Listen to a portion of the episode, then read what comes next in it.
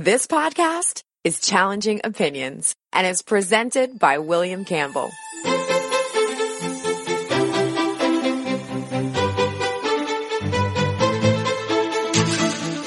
Thank you for downloading the Challenging Opinions podcast for April 26th, 2017. Every Monday, I'm bringing you brand new content, but for the next while on Wednesdays and Fridays, I'm including previous interviews in this feed, like this one with the presenter of the In the Thick podcast, Julio Ricardo Varela. Enjoy the interview.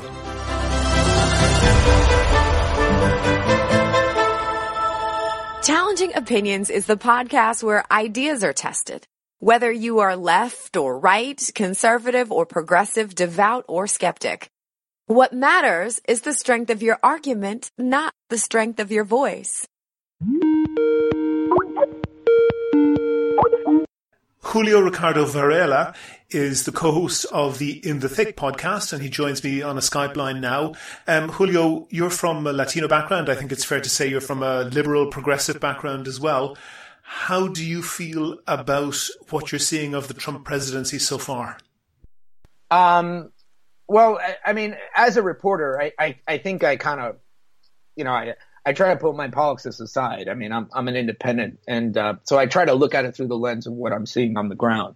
And since I focused a lot on on Obama's immigration policies while he was uh, in in the presidency, there's been a lot of you know criticism by the Latino community with with President Obama regarding immigration and not having immigration reform passed when he had a democratically controlled Congress, mm-hmm. and then he's known as the deporter in chief and one of the things that I always say to people is that President Obama, eh, you know, is probably in the post 9 11 world, starting with President Bush and then President Obama. There's been an enforcement heavy attitude with immigration in general. And it actually has its roots with Bill Clinton in 1995, if you really start to break it down. In fact, Bill Clinton used, used to run as being tough on the border. And a lot of the things that Bill Clinton said when he was running against Bob Dole uh, Donald Trump has probably said as a variation. And so what's what you're seeing now is is sort of what one immigration lawyer tells me, and I always use it, is that you know President Obama might have cooked the turkey, but Donald Trump is now eating it. And so what's happening now is with the immigration executive orders that you're starting to see a, a much heavier presence of enforcement by ICE. There are reports of raids. There's been a highly publicized deportation of a 36 year old mother out of, of Phoenix, Arizona, a mother of two who who who got deported, and you see it on the national and the global media. So there is this sense of fear in the Trump administration, but it, but in fear, but in, fact, the administration or in the Latino community. Fear in the Latino community. Thank you. Fear in the by the Trump administration, but I also think it, it's sort of um, the Latino community, at least the immigrant Latino community, it, it's it's almost like this has been going on for years, mm-hmm. and Trump is now going to accelerate it. So it, it, it it's hard to tell, right? There is there a palpable fear in the stories that I cover? Absolutely. It do does it feel like the worst will happen before the there's there's legitimate immigration reform? Yes. Um, is it hard to to understand where Trump is going? Yes. I mean, the situation with Mexico it, it's just you know there there's plenty of Latinos in the United States who, when you hear about the the notion of building a wall, it's just so unrealistic and it's not reality.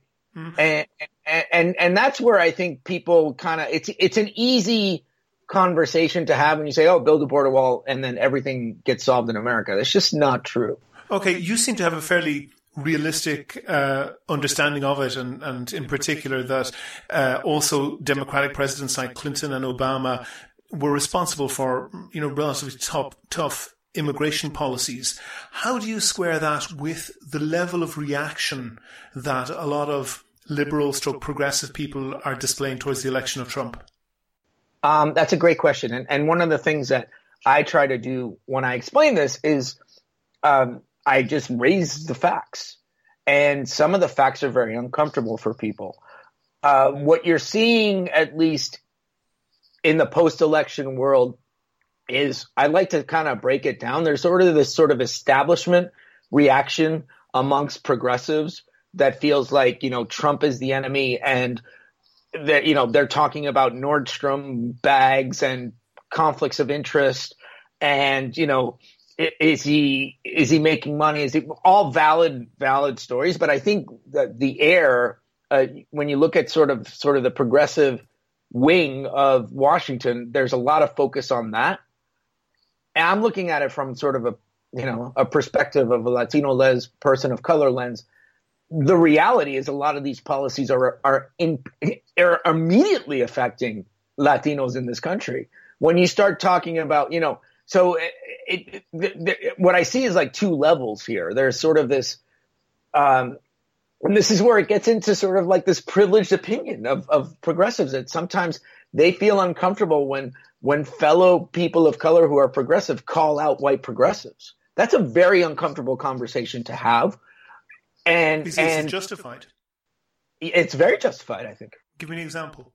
Well, for example, it, you know, I I'll go back. I mean, I'll give you the specific example is like, if you look at my writings, if you look at what I've written politically, I mean, in, in my political reporting, um, I was one of the guys hand, raising their hand in the room saying like, what's up? You know, do people really understand what the Obama administration has done with immigrant communities? Right. And I, and, and there were people that would tell me that I shouldn't be raising that issue. Right. So immigration lawyers, who said like, you know, that's not, you know, you should stay quiet, right? But this is what was happening in the community. These were these were real stories. People were blocking vans and doing things, stopping, trying to stop ICE raids six or five or six years ago, four four years ago, three years ago, mm-hmm. and and now you see a lot of these sort of progressive immigration lawyers who are now incredibly outraged that the Trump administration, how dare they like raise these executive orders when you really, if you really start looking at the,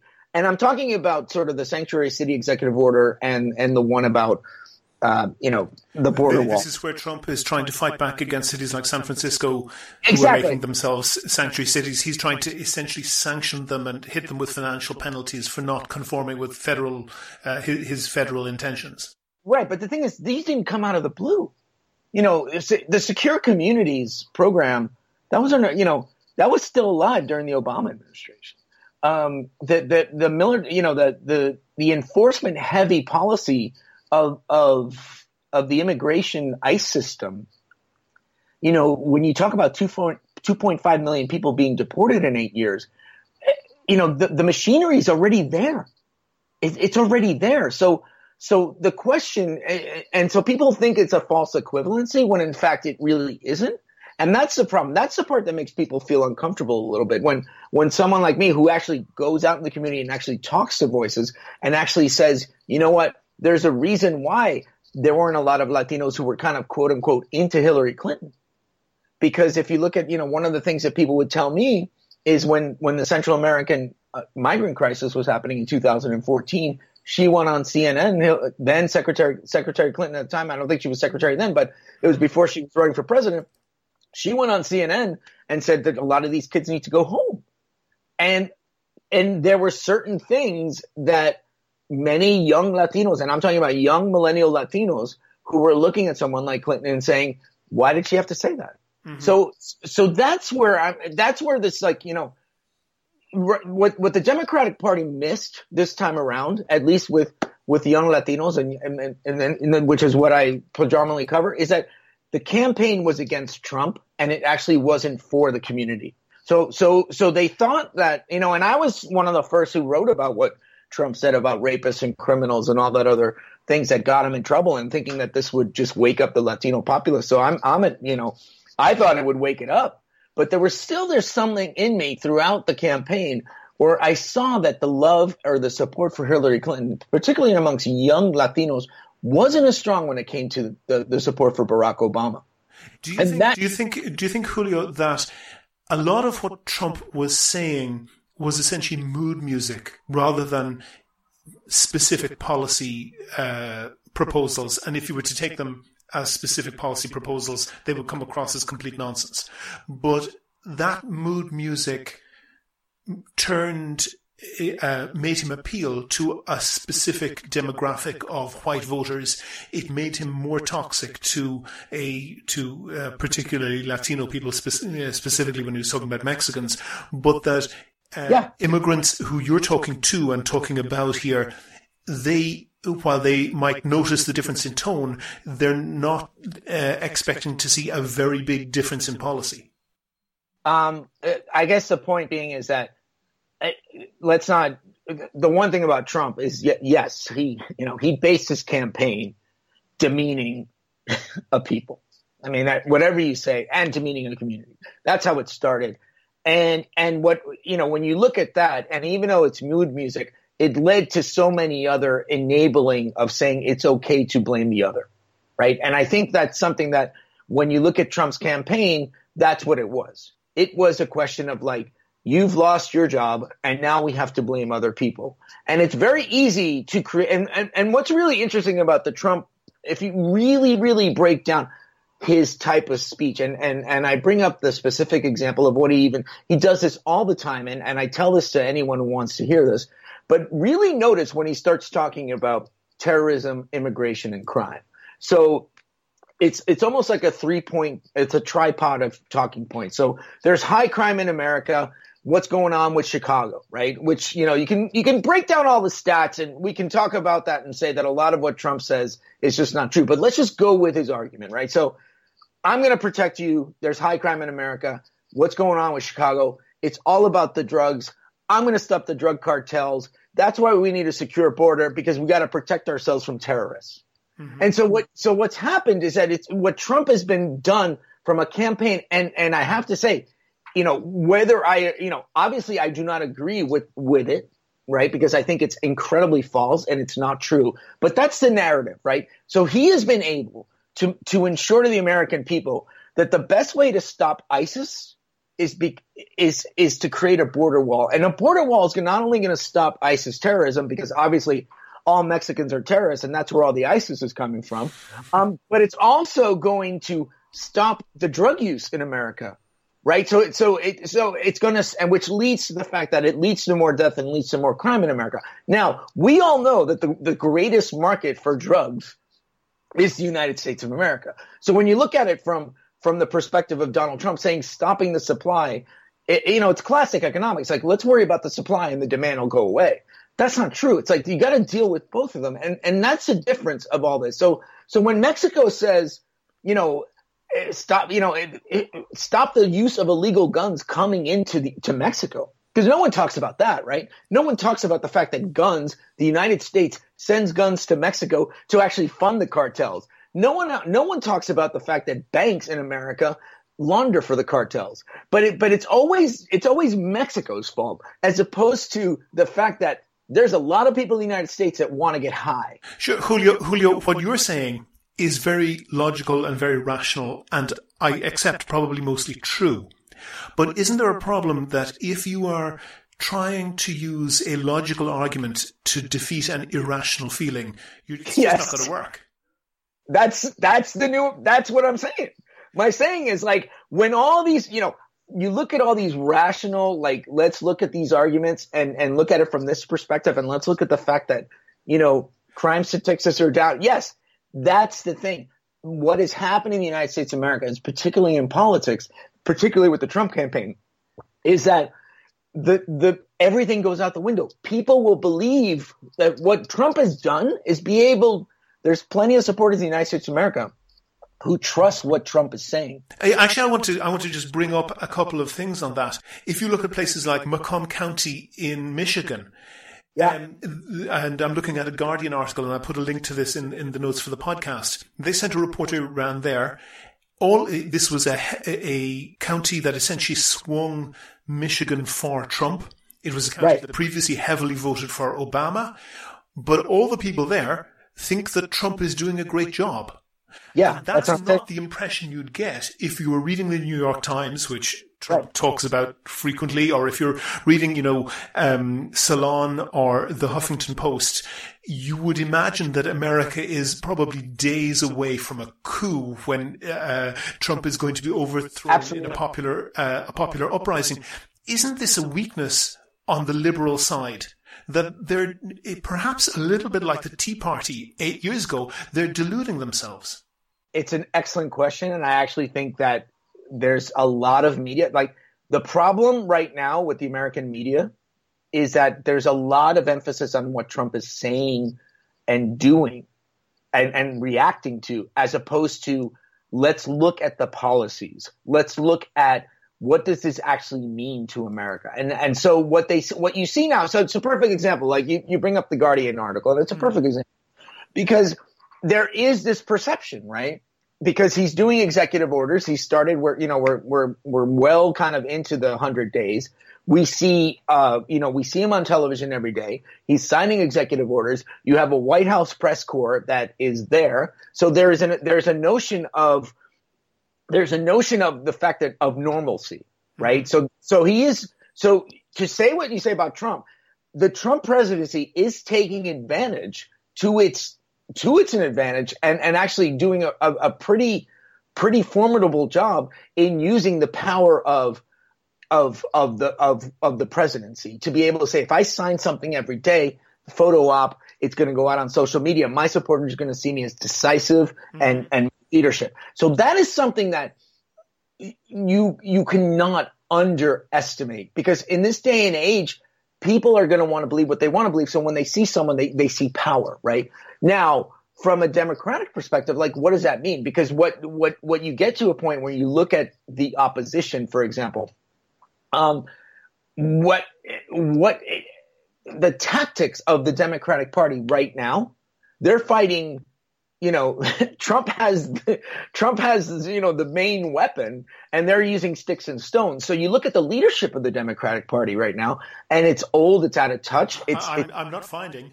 Yeah, like there is none. So like you know, I always say that, and and and so when you look at someone like someone like Senator Schumer comparing to Donald Trump, it doesn't compare. It's like I mean, I, I try to put it in in a perspective of you know, it's like a fifth division, you know football team, soccer team playing a first division soccer team. It's like you're just not going to make it. It's like a bad FA Cup. Yeah, so the one, other that, thing, one other thing, Julio, I want to ask you about is um, the alt right, and we had Vox Day, who was one of the the pro- preeminent uh, alt right bloggers on the podcast at the end of last year.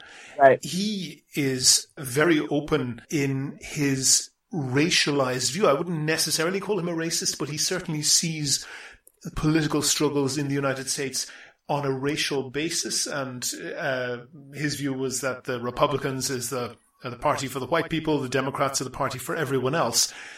Is there a danger that that might become true?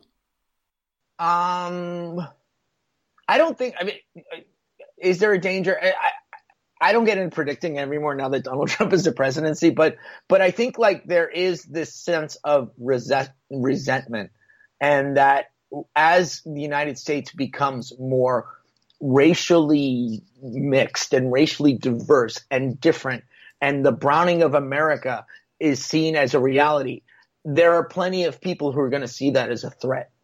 And they're going to, you know, and they're going to hunker in their little bunkers and kind of say, this is not good for me. Amer- America's always, you know, the change in America has always happened through tension you know, you look at history of America. It's it's it's been a history. There's not been a you know people talk about a peaceful history of America. It's not been a peaceful history when you look at major impactful changes. I mean, we did have a civil war over a big social change based on race. What is the opinion in the Latino community about the alt right? About the alt right? Oh, I mean, I don't think that there's many alt right Latino writers, are there? I mean, I, I, haven't I haven't come across them, but but but, but here's the thing: yeah, wave they, their hand and think this is just kind of another fad, or do they think this no, is a serious threat? I think there's a. I think I think what you're seeing is there people sense it as Latinos being demonized and being misunderstood, and there is a racialization. You know, they're they've been told straight up. I mean, you you don't belong here. You are you know there is a sense of a superiority here, which, which when you think about it, when you really think about it, it shows how out of touch some of these perspectives are with what it is to be a Latino in America. Because how, how do you how do you react to how do you react to Vox Day's assertion, for example, that immigrants, particularly Catholic or non-Protestant uh, immigrants, cannot be truly American unless they completely abandon their culture. That's what. What does that mean? What's culture in America in 2000? What does that mean? I mean, I can go down the road where I am and, and, and get tacos from a taco truck. Is that American culture? Like, what, what does that mean? What does American culture mean to someone of, of that perspective? Because that, that's the question. I mean, there, is it longing well, for I a time I can tell when, you Protestant America- European culture, but but is it is there something some truth in what he's saying that you can't have multiple competing cultures long term in a country without conflict? That's not true. I mean, but but but, but the thing is, I grew. I've grown up in in. I've grown up in this country. I'm from Puerto Rico. Mm-hmm. Like, I mean, what? Like, it's it's the perception of what culture means to someone like that, right? If it's a if we're talking about a European Protestant white culture, um, that that boat left a long time ago in the United States. Like, and and and th- this doesn't have. See, the problem is, it's like when you say when you get into the notion of like, well, you're not from here because you don't quote unquote assimilate. That's where I take issue with everything. It's like I can talk to you in Spanish right now and turn over and and just begin to talk to you in Spanish. I'm a native Spanish speaker. I'm bilingual. I'm bicultural, right? I, I I've gone to some of the top schools in this country. So what does that mean? I, I am not part of this country because I mean the, the problem is it's like for me it's like if I if I meet myself with someone like that, it's laughable. It's laughable. Uh, like to th- to have someone think that I have to pertain to a culture that I have quote unquote not assimilated. No, I've brought whatever I've done and I decide I'm this is what makes America great. In in essence, it's the freedom to do whatever the hell you want. And I think that's that's the problem is that there's this complete misperception that anyone who celebrates a culture that's not white or is not European or is not, is not American. And that is the most un-American comment that I've ever heard. Julio Ricardo Varela, thank you very much for talking to me. it was a pleasure. It was a pleasure. Do you agree? Do you disagree? If you want your point of view heard, email podcast at challengingopinions.com and say what you think. That's all for the Challenging Opinions podcast published on April 26th, 2017. I have links in the show notes to Julio's In the Thick podcast and references to other things we discussed in the interview. Do you know somebody else who I should interview? What topics should I be covering? I'd really be interested to hear your feedback. And if you like the podcast, there's one thing that you could do that will really help other people to find it. Go on iTunes, give the podcast a rating, and write a short review. There's a link on the website directly to the iTunes page. Also, please like the show on Facebook. On Twitter, you can follow the show at Challenging O. You can also follow uh, Julio at Julito77. And most importantly, subscribe to the show. It's free. You can use iTunes if you have Apple device or Google Play Music if you're on Android, or there's an RSS feed there as well if you use some older software like me. You can find all of those or get in touch with me right at www.challengingopinions.com. Coming on Friday, that's April 28th, I'll have an interview with Claire Berlinski. She's a journalist, a historian, and an author. The Challenging Opinions podcast is produced and presented by me, William Campbell. Thank you for listening.